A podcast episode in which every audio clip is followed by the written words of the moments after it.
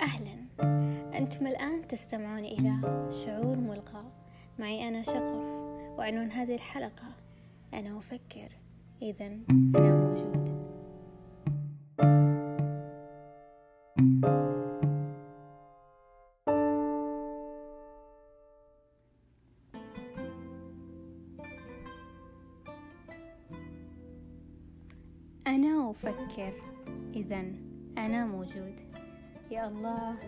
قد إيش هالجملة عميقة جدا؟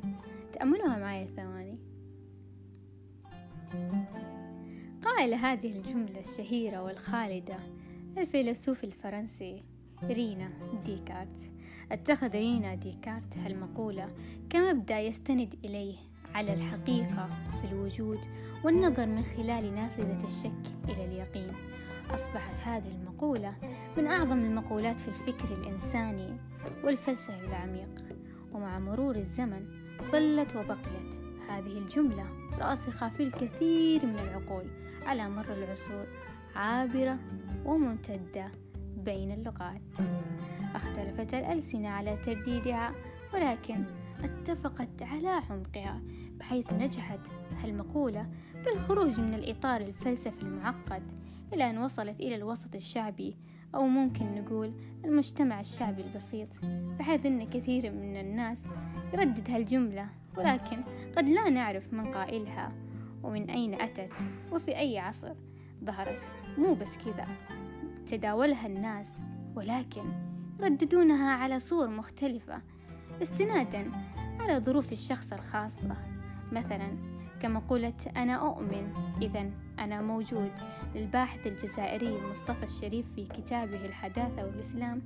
وتأثر أيضا فيها الكاتب الدكتور الإماراتي عبد الخالق عبد الله في كتابه اعترافات أكاديمي متقاعد بحيث لما وصف عيشته كمتقاعد قال أنا متقاعد. إذا أنا موجود. وبحبه وشغفه للقراءة. قال أنا أقرأ. إذا أنا موجود. ولما انقمس في العالم الافتراضي عبر وقال أنا افتراضي. إذا أنا موجود. على سبيل المشاعر الوجدانية كالحب مثلا. كثير من الناس صار يردد أنا أحب. إذا أنا موجود.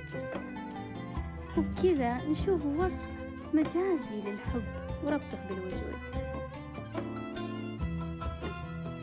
نرجع لأسباب رينا ديكارت نفسه. كان أساسه هو كشف ما هو صحيح وخاطئ. ولذلك ديكارت أهتم بغربلة العقل والتخلي من الأفكار الخاطئة وصورها كفكرة. مثلا كسلة تفاح تحتوي واحدة منهم على تفاحة فاسدة. بكذا لابد من نبت هذه التفاحة الفاسدة بحيث إنها ما تؤثر على البقية. وفي كتابه تأملات في الفلسفة الأولى بحيث أنه شكك في كل شيء. ركزوا في كل شيء. أجل كيف الأشياء اللي ما نعرفها؟ وحتى أنه شكك في حواسنا. مثلا هل هي تعمل بالشكل الصحيح؟ بما أن مذاق الأكل يختلف عند المرض أيد فيهم مذاق الأكل الصحيح؟ واستمر في أنه قال إننا نحلم. ولكن لا ندري أننا نحلم. وأيضا قال إن إحنا تحت تأثير شيطاني أو هنالك عالم شرير يتحكم فينا وإننا مستيقظين ولكن قد لا نعلم أيضا أننا مستيقظين.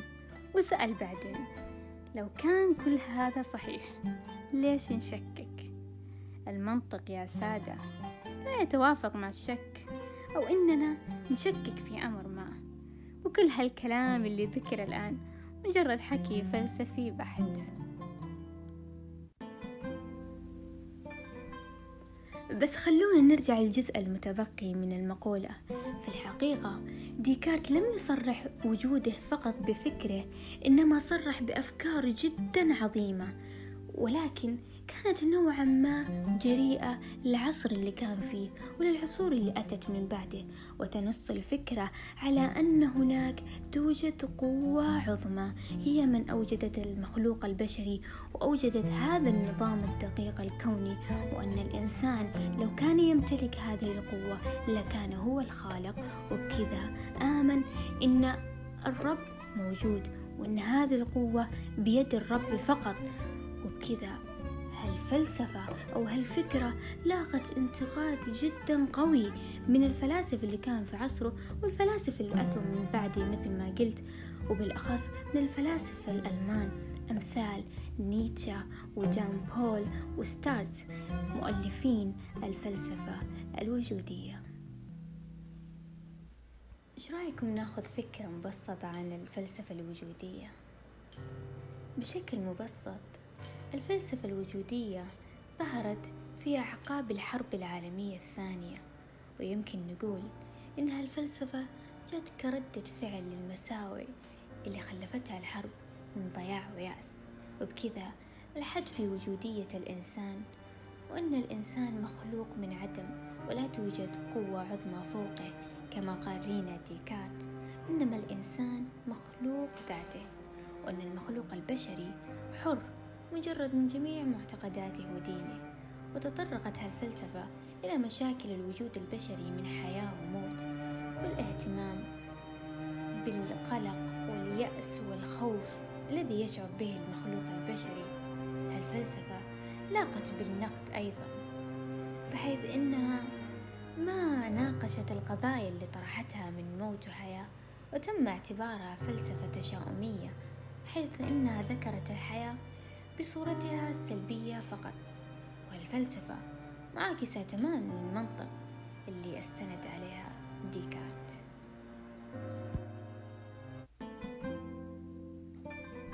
بعيد عن كلام الفلسفة خلونا نرجع لنا إحنا كبشر عاديين. خلونا نفهم بعض. الشيء الوحيد اللي متيقنين منه تماما هو لما نفكر إحنا موجودين. وبكذا نختلف الجمادات. الإنسان لما يفكر يحقق وجوده عكس لما يتلقى المعلومة أو الفكرة بدون تفكر أو تدبر. وبذلك ما يحقق وجوده الفعلي وإنه مجرد رقم معين بين الجموع يحركنا عقل واحد وفكرة واحدة. التلقين آفة من آفات الجمود وأنه أخطر شيء على المجتمع وأن التلقين يفقد هوية الإنسان. طيب متى أفكر؟ أو بما أفكر؟ الذاكرة مليئة بتلابيب الزمن وبصراعات الإنسان مع نفسه وهالصراعات مستحيل إنها تنتهي ولكن يكون الموضوع منقذ لك هو لما تستوعب مفكرتك أو عقليتك بالتفكير الآمن بحيث تطلع من هالصراع بشكل مثالي. طيب متى أفكر؟ في الحقيقة هالسؤال شغلني جدا. وذكرني بفكرة أحد الصديقات عندما قالت التفكير يثمر في الاستشعار الوجودي وبحضور الروح وتكون المشاعر في حالة صحية تماما. هنا أقدر أفكر ويكمن التفكير بحضور الروح. نكتشف أنفسنا بالتفكير ولكن نيأس بسرعة وننسى أن اكتشاف النفس يحتاج وقت طويل جدا. عملية التفكير الآمنة تكمن في سن متقدمة بخلاف الأطفال وهذا سبب وجيه في أننا ننعتهم بقلة العقل. ولكن ننسى أن في أطفال تفوق قدرتهم العقلية من كبار السن. من التفكر والتدبر لماذا؟ لماذا فقط الكبار هم من يفكرون؟ هذا سؤال في كل عقلية ربما هو أمر في سلوج أكثر ممكن أن الصغير قد لا ينتظر المسألة من الوصول الفعلي للفكرة اللي هو يبي يوصلها وهنا ما راح يشبع نفسه وربما هذا سبب مقنع إننا نرفع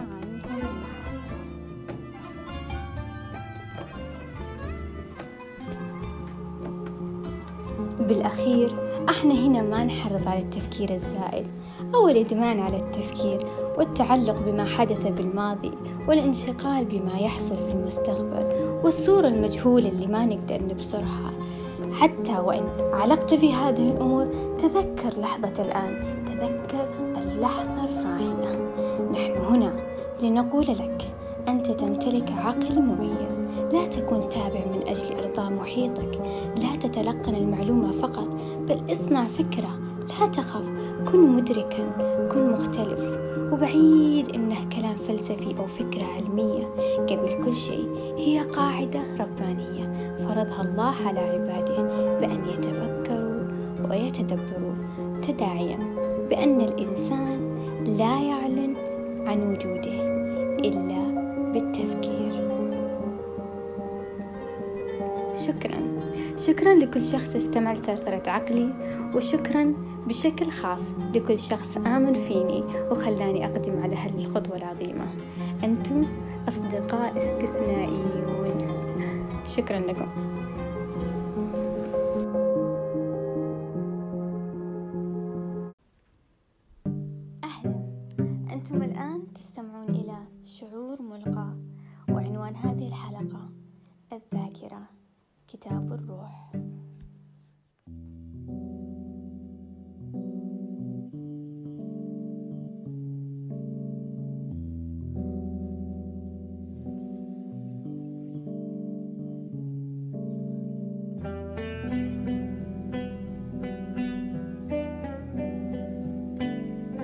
ذلك الجزء الذي يقع في ثنايا العقل.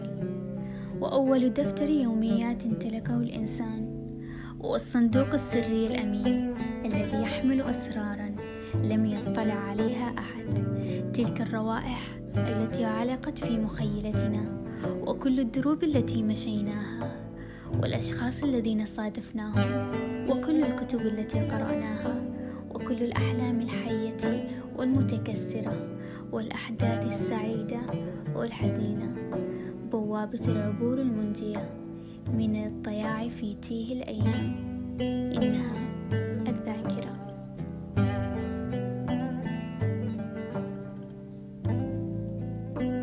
تخيل أنك عندما تنام وتصحو تفقد ما تعلمته بالأمس وتفقد كل التجارب والأرقام والمواهب ولكن لحسن حظنا نحن نمتلك ذاكرة ثابتة ولا نضطر بأن نتعلم كل شيء من جديد.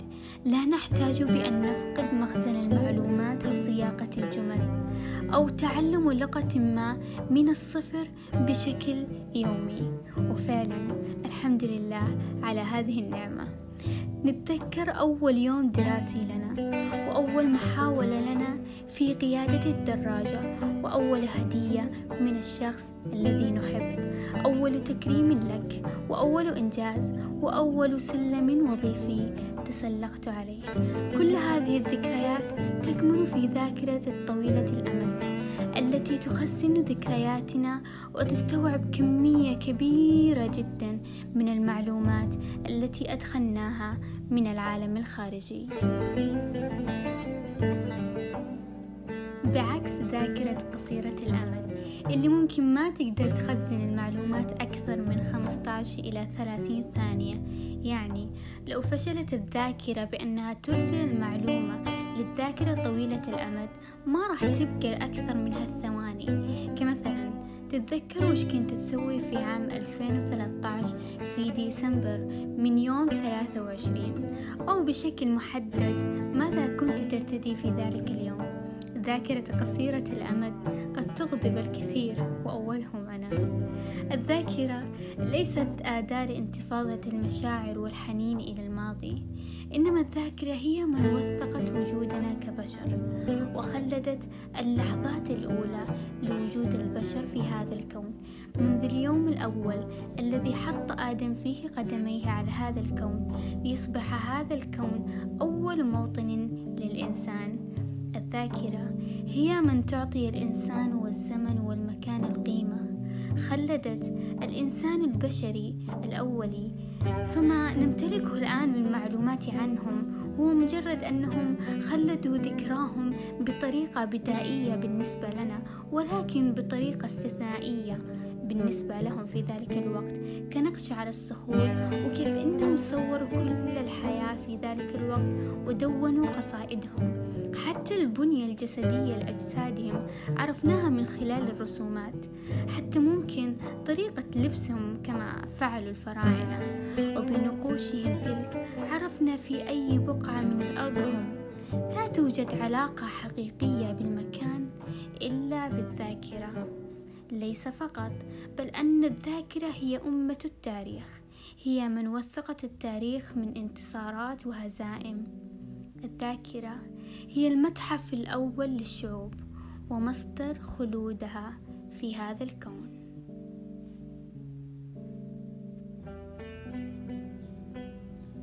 ولكن ماذا لو شعرت الذاكرة بالوهن؟ وشرعت بالعزوف عن ذكرياتك شيئا فشيئا. يراودني مشهد إن الذكريات تصبح مذعورة تركض هنا وهناك خائفة جدا وجاثية على ركبتيها متوسلة للذاكرة بأن لا تقتلها. أسوأ ما قد يحدث للذكريات هو عندما تسأم الذاكرة من حملها. وهنا يبدأ النزال القوي بين الذكريات الباكية. والذاكرة. وهنا تبدأ عملية تفريغ حقائب الذكريات من كل شيء. وبدور الذاكرة تبدأ عندما تصون أشياء وأشياء قد لا تصونها. وهذه هي بداية نهاية الذكريات. وبمسمى علمي مرض الزهايمر. الزهايمر. هو اضطراب تدريجي يؤدي إلى تلف الخلايا الدماغية وموتها. يعتبر هذا المرض مزمن. عادة ما يبدأ بطيئا ويصبح أسوأ فأسوأ تدريجيا مع مرور الوقت وهو المسبب الرئيسي لفقدان وتلف الذاكرة. ويظهر على ثلاث مراحل أساسية. المرحلة الأولى تبدأ عند النسيان وعدم الشعور بالوقت والضياع في الأماكن المألوفة وتبدأ المرحلة الثانية نسيان الأحداث الأخيرة وأسماء الأشخاص والضياع في المنزل. وهنا تبدأ المرحلة الثالثة عندما لا يتعرف المريض على أفراد عائلته وتكون هناك تغيرات سلوكية مثل الاكتئاب والقلق وعدم الثقة بالآخرين والعدوانية اتجاههم. لا يسبب الزهايمر فقدان في خلايا الذاكرة فقط إنما في اضطرابات اللغة وتسمى الحبسة اللغوية. الحبسة اللغوية هي مجموعة من اضطرابات التواصل اللغوي ناتجة عن آفات في الدماغ تظهر كخلل في التعبير أو الفهم. تبدأ أعراض حبسة الزهايمر في الغالب في صعوبة إيجاد الكلمات فيتكرر قول المريض بأن الكلمة على طرف لسانه ولكن لا يستطيع لفظها وبكذا تصبح الكلمة ظرفا فارغا وأيضا تظهر أعراض الترديد إلى أن تتدهور الحصيلة اللغوية كما وكيفما تصل إلى مرحلة الخرس الخرس الكامل والعجز عن الكلام إلى أن يصبح المريض في حالة صمت مطبق والصمت مع فقدان القدرة على الكلام تيه تيه حقيقي أوليست اللغة منزل الإنسان كما قال الفيلسوف هيدجر. As you can imagine, or as you know, this is hell. But it gets worse. Who can take us seriously when we are so far from who we once were? Our strange behavior and fumbled sentences change others' perceptions of us and our perception of ourselves. We become ridiculous, incapable, comic. But this is not who we are. This is our disease. And like any disease, it has a cause, it has a progression, and it could have a cure. Well, I was running on campus a while ago, and I can't, I can't remember appointments, words. Honey, we all have memory lapses.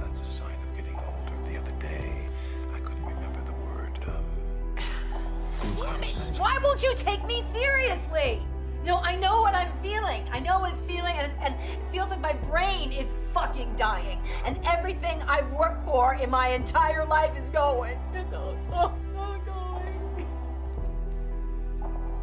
كنا نعيش احنا وجدتي في بيت واحد من 15 سنة ثم شرعنا في الانتقال لبيتنا الجديد وبدور جدتي رفضت الانتقال بحكم انه ما يمكن انها تفارق هالبيت كانت حزينة جدا لانتقالنا. وكنت أفرح مرة لأن صار معنا بيت كبير وجديد فيه كل ما تمنينا من قبل. ولكن أحزن أيضا بعدم وجود جدتي في نفس المنزل. وكنت ما زلت أحب جدتي بشكل قوي. بحكم أني كنت الحفيدة مدللة لجدتي. وكان لي نصيب كثير من النقود والأشياء الأخرى. وكانت تحذرني دائما لا يعلم أخوتي بأمر هذه الأمور كي لا يشعروا بعدم المواساة وطالما فعلت خبيت أصيبت جدتي بالزهايمر مباشرة بعد انتقالنا. كأن الله كتب لها أن لا تحمل في ذاكرتها من الذكريات لنا وتحزن حين تتذكرنا. أما من هناك أمر آخر. بعدها بسنين قليلة توفي عمي وعلمت حينها أن هذه هي حقا حكمة الله. ربما سأنسى تفاصيل ذلك اليوم وأيام العزاء الأربع الحزينة ولكن قد لا أنسى الصور العالقة في تلاهيز ذاكرتي. بأن جدتي كانت تنظر إلينا وتسمع وتقول وش فيكم؟ أو شكل أبوي وهو يبكي في حضنها وتقول له قوم لا تتدلل تدلع قدام الناس. في تلك الأيام لم تنساني جدتي بشكل نهائي. كان وجهي مألوف لها في كل مرة آتي إليها. ترحب بي بحرارة وابتسامة عريضة. ولكن صوت المرض لا يمكن إيقافه. صحيح أنه كانت توجد لي صورة طفيفة في تلابيب ذاكرة جدتي المتبقية. ولكن أظن أن الزهايمر كان في أشد عنفوانه ونسيتني تماما حيث أنها لم تعد ترحب بي مثل السابق. إنه شخص إنساني للأمانة ما قد حسيت فيه إلا لما جدتي نستني بشكل نهائي. لعل هذه الحلقة عزائي الوحيد والأبدي اتجاه النسيان. وأهدي هذه الحلقة بشكل خاص لجدتي. ممكن إن جدتي ما راح تتذكرني صحيح. ولكن ما زالت ذكرياتنا معا. حية في ذاكرتي أنا.